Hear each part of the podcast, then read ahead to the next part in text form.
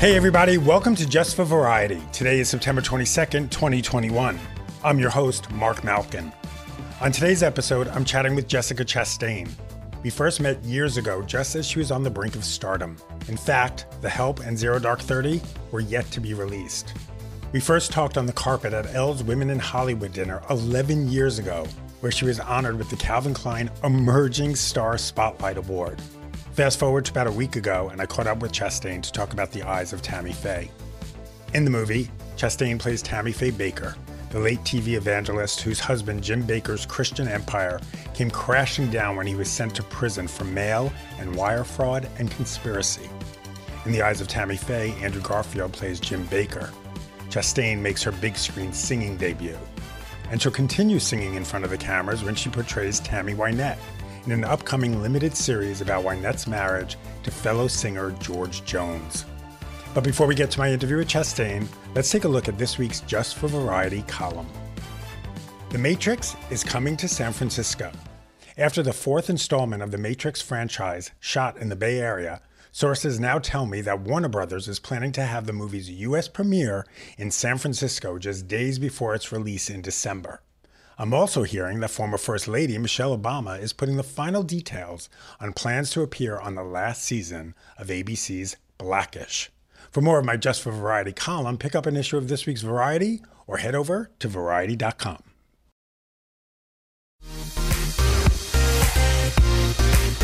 Welcome back. I'm chatting with Jessica Chastain. Here, she discusses singing on camera for the first time, as well as watching Tammy Faye Bakker's 1985 interview with Steve Peters, a gay minister who is living with HIV on the PTL network. Unlike most other far right evangelists who rejected gay men, Tammy treated Peters with compassion and empathy and urged her viewers and fans to do the same. It was groundbreaking and planted the seeds of Tammy becoming an unlikely icon to many in the LGBTQ community. I can't believe that it was it was at the it junket that I first asked you about are you going to sing? Yes. And you said yes. How was that experience? Very stressful. I mean, yeah. I'm not a hardcore drinker, but I was like, give me some throat coat and some whiskey and let's go.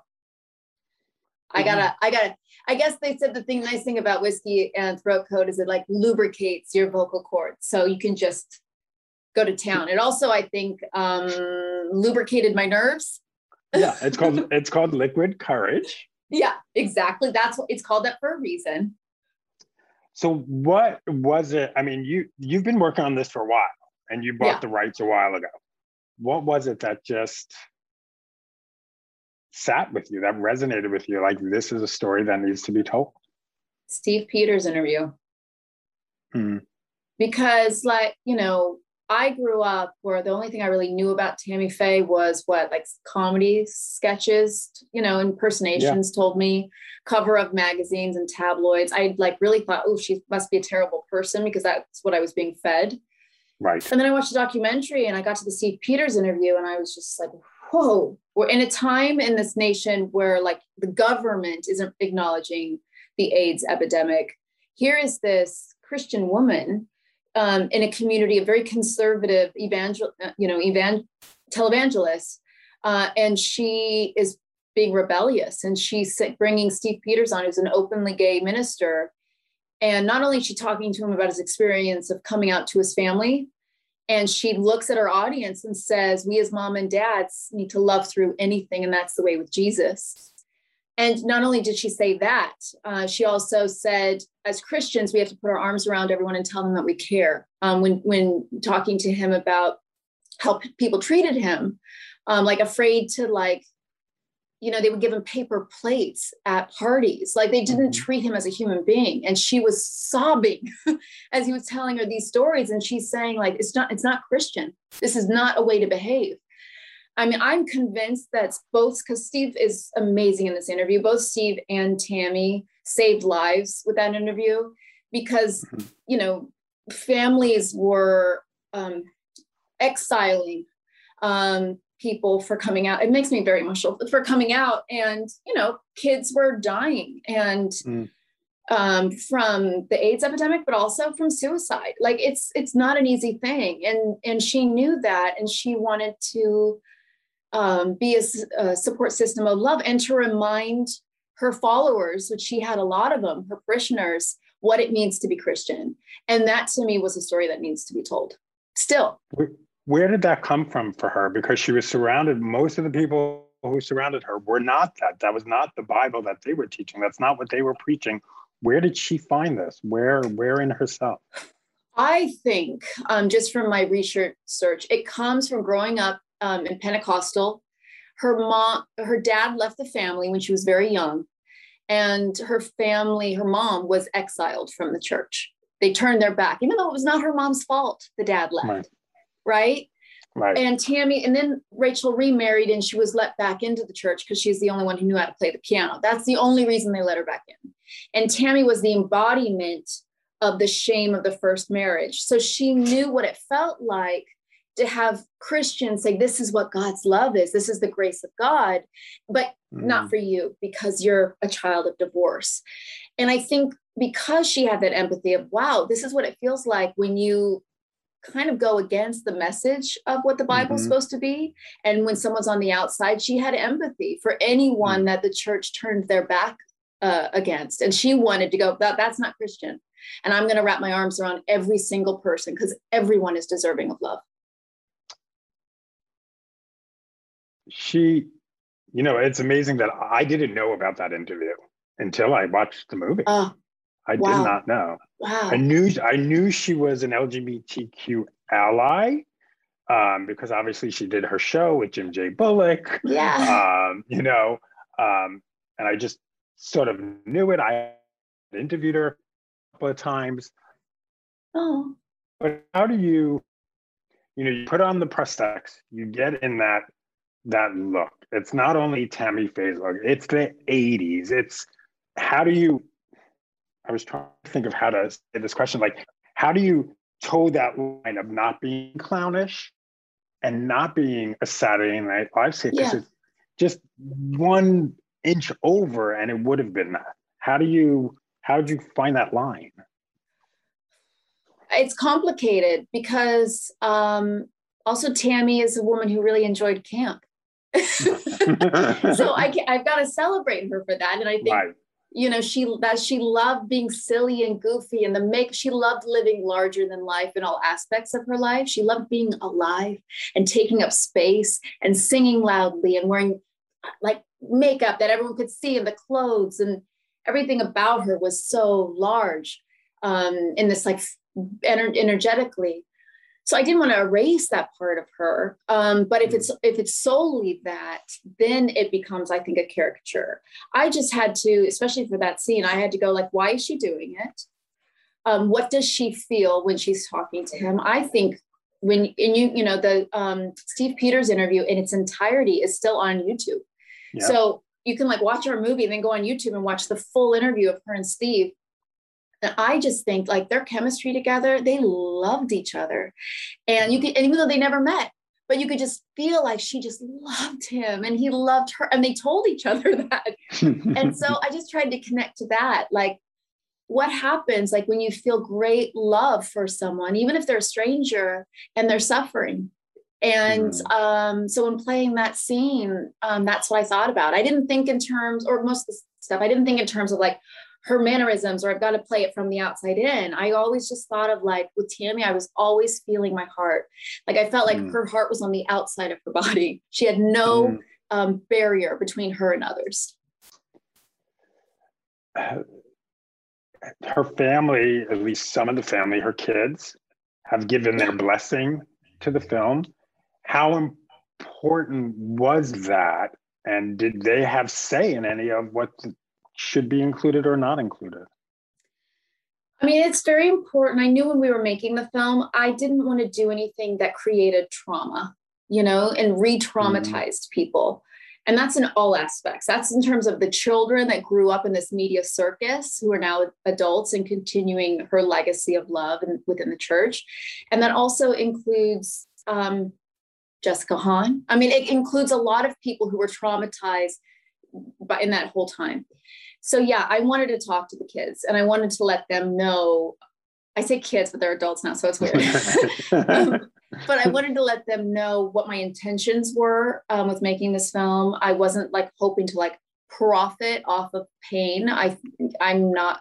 I'm the kind of person I always think about what am I putting out into the world in terms of you know my work and, and whatever. Am I creating something positive? So I had to have that conversation with them. And I think it took them, we talked many times on the phone and text and all that. It took them a few times, I think, before they felt safe with me. And I would like to think they feel safe with me now. I'm going to meet Jay for the first time tonight. I'm going to meet Steve Peters tonight. Wow. I know. I can't wait. Um, Tammy Sue sings the song in our credits. She sings Don't Get Her Mom song, Don't Give Up on the Brink of a Miracle. And she uses the organ that Tammy Faye played in the arrangement. Wow. So it's, to me, it feels like a very healing experience. What was there a part of you though that feared if they said, please don't make this movie, that you'd say, okay, I'll back off? I mean, this is what I think would have happened because I thought, oh, it's it's a scary thing. A lot of people right. don't reach out to family members because they don't mm-hmm. want to be told no. Right. So I mean, what I would probably do if someone said, please don't, I would say, okay, talk to me about why. Can you tell me why? And then and then try to figure out with them if there was a way to tell a story that felt honest and helpful and positive. And if there wasn't, mm. then I would definitely back off. I, am not gonna, mm. I'm definitely not interested in um, hurting people who spent their life being hurt. I'm only interested in, in healing. And I think also too in honoring Tammy Faye, if the kids were like, you know, after that conversations were like, please, please do not do this, I wouldn't do it. Now we're going to take a short break, but when we return, Chastain talks about playing another Tammy, country music legend Tammy Wynette. We'll be right back.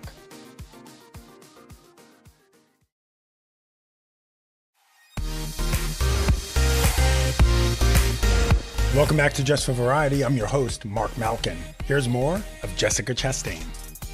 How much do you think she knew or didn't know what her husband did? Yeah, I mean, the US government didn't think she knew because they didn't mm-hmm. charge her or indict her of any yeah. crimes. Um, there's a great podcast called You're Wrong About, because, you know, this mm-hmm. is a mm-hmm. question I get asked a lot. Right. And, and in the beginning, before I saw the documentary, I was like, oh, she knew because that's what I was fed. and then the more I started to study her, and then I was, and also this great thing about this podcast, they talk about at the time that all this was going on, she was a raging drug addict. You know, she was basically just doing everything she could. To, she was um, hosting uh, five hours of television every day. She mm was she recorded over 20 albums. She wrote hmm. four mm books with people. Like there was so the, the her work was so big, and she was she was barely holding on. And you know, I have some experience with people who um, have addiction issues and they're not super aware sometimes of like the specifics of what's going on around you. Also, she was never in a financial or a business meeting. That's just not her. She's right. not like a a financial planner. She was just I mean, like, I just want to love people. but also, would the men in her life even let her into a financial meeting? Probably not. Say that again. Would the men in her life even let her in a financial meeting? Probably not. Yeah, but I don't even think she would think to ask. You know what I mean? Like I think like Jim had so many and I can understand why. I mean, when you read his book, you he had a very difficult childhood and he felt unsafe in his childhood. So there's something I can understand very sweet about wanting to build a Christian Disneyland where children feel safe and protected. Mm. I can get that. I don't think he had the education or you know to actually understand financially what's that means. And i think when you don't um, have help with it you know and are protected with people around you just make a ton of mistakes without even realizing it. Did you reach out to jim Bakker? No. I um we read his book and especially mm-hmm. you know andrew did. Um, for me it was because i feel like jim Bakker's had many lives you know in in his life he's gone through so many incarnations uh, of of uh, who he is and i think who he is now is very different um, than the jim Bakker that we leave in our film than the jim Bakker that wrote the book i was wrong Mm. Uh, and so uh, I didn't think that it would be a helpful experience. So tell me about the time that you decided, you probably didn't do this, I'm just asking it anyway. You're in full Tammy makeup look. Did you walk off set and go to Starbucks? To no, but you know what I would do? I would send messages to people. So there was one time I was on set and um, my friends Sebastian Stan and um, Daniel Bruhl were working together. Oh gosh. We worked with them both. And I was like, I just called him, I was like, well, you know, I just wanted to say hello to you both. And, you know, I miss you. and I was like, okay, bye-bye. And I did the whole thing and it was like, oh my gosh. so I would I would send like um little videograms to my friends and they were like, what are you doing? um, what was it like for the first time you and Andrew seeing each other in full makeup? You know, this is it. You're walking on set, the two of you together, and you look at each other. It must have been wild. Wild. I think we both felt very vulnerable, nervous. Uh, we started with uh, in chronological order. So we started with the early scenes, which I think is mm-hmm. great because uh, the characters, in some sense, are vulnerable and nervous around each other and like mm-hmm. unsure of the world. And so, whatever you know, nerves or trepidation we had, it felt honest um, because it felt honest mm-hmm. to the character. But the first time I saw him in his, he sent me a video from a makeup test, and he was already in character. I was like, what is happening? He literally sent it to me and he was like talking about his hair and doing the whole thing, you know, and I was like, wow, I really have to show up. So uh, at that point, we um, started uh, Skyping together with uh, the dialect coach, Lizzie Himelstein. And, mm. um, and uh, uh, that helped a lot, kind of get over mm. my nerves of working with him because he's so good. So now we have to talk about the next singing you're going to be doing. Tammy Wynette. Tammy Wynette, stand by your man, baby. Now, it's one thing to sing Tammy Faye Bakker. Yes. That's a particular voice, it's a particular kind of music. Stand by Your Man is, I know, you know, it's one of the greatest classics. How do you begin to even get in that mind space of not only having to sing it, but knowing everyone knows that song? As opposed right. to Tammy, not everyone knows all those songs out there. Yeah. I think what I have to do, and I'm working with T Bone Burnett is really helping me with this because wow. we've been working on this for quite a while now, is understanding like there's there's Tammy Wynette's version of it, and then there's going to be our version of it, which could be completely right. different. I mean, I don't even know yet, but we've had singing, um, you know, rehearsals together where he's like, "Hey, go sing Stand by Your Man, pretend you're singing a lullaby to a baby," or you know, and he's changing the tempo and he's trying to figure mm. out how do we get out of any pressure of trying to make it sound just like Tammy Wynette and make it more part of our storytelling. One thing that is helpful is, you know, Tammy Wynette was all emotion when she sang.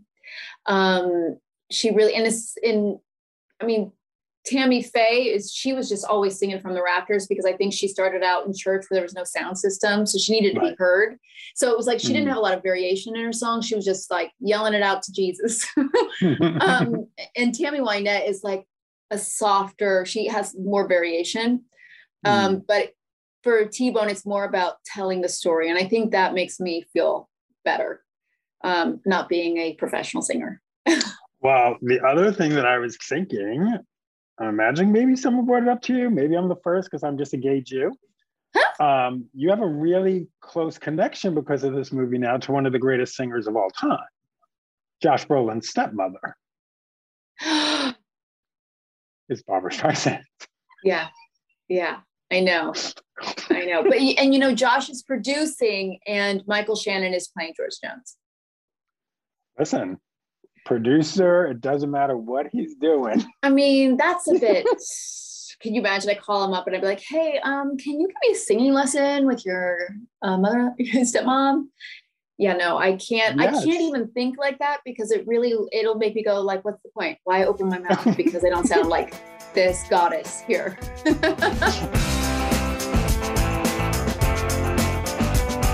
That was Jessica Chastain. Thanks for listening to this week's Just for Variety. Don't forget to follow me on Instagram and Twitter at Marc Malkin. For all your up to the minute Hollywood news, go to variety.com. See you next time.